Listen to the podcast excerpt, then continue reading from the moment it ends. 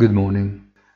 Over the weekend, Italian rating upgrade of one notch by Fitch was particularly pleased by politicians. It is likely, however, that the news will leave financial investors more indifferent, since in reality, in recent months, they have repriced upwards the Italian credit risk that is measured in comparison with that of the reference benchmark, Germany. The judgments become increasingly parametric because, looking at the most updated statistics of the International Monetary Fund, the ratio of public debt to GDP is close to 155% in Italy, 116% in France, 131% for Portugal, above 120% in Spain. By the United States, it has reached 134%.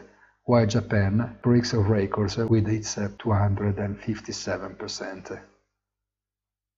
The week, shorter in Europe, however, starts with great uncertainty, and the attention paid the most, beyond the emotionalism of Wall Street, to the US inflation data that could accelerate the Fed's decisions. It looks justified as well. A sense of anxiety surrounding the world of cryptocurrencies, despite the recovery on Sunday, after the collapse of the previous 2 days. Have a nice day and please visit our site easy-finance.it.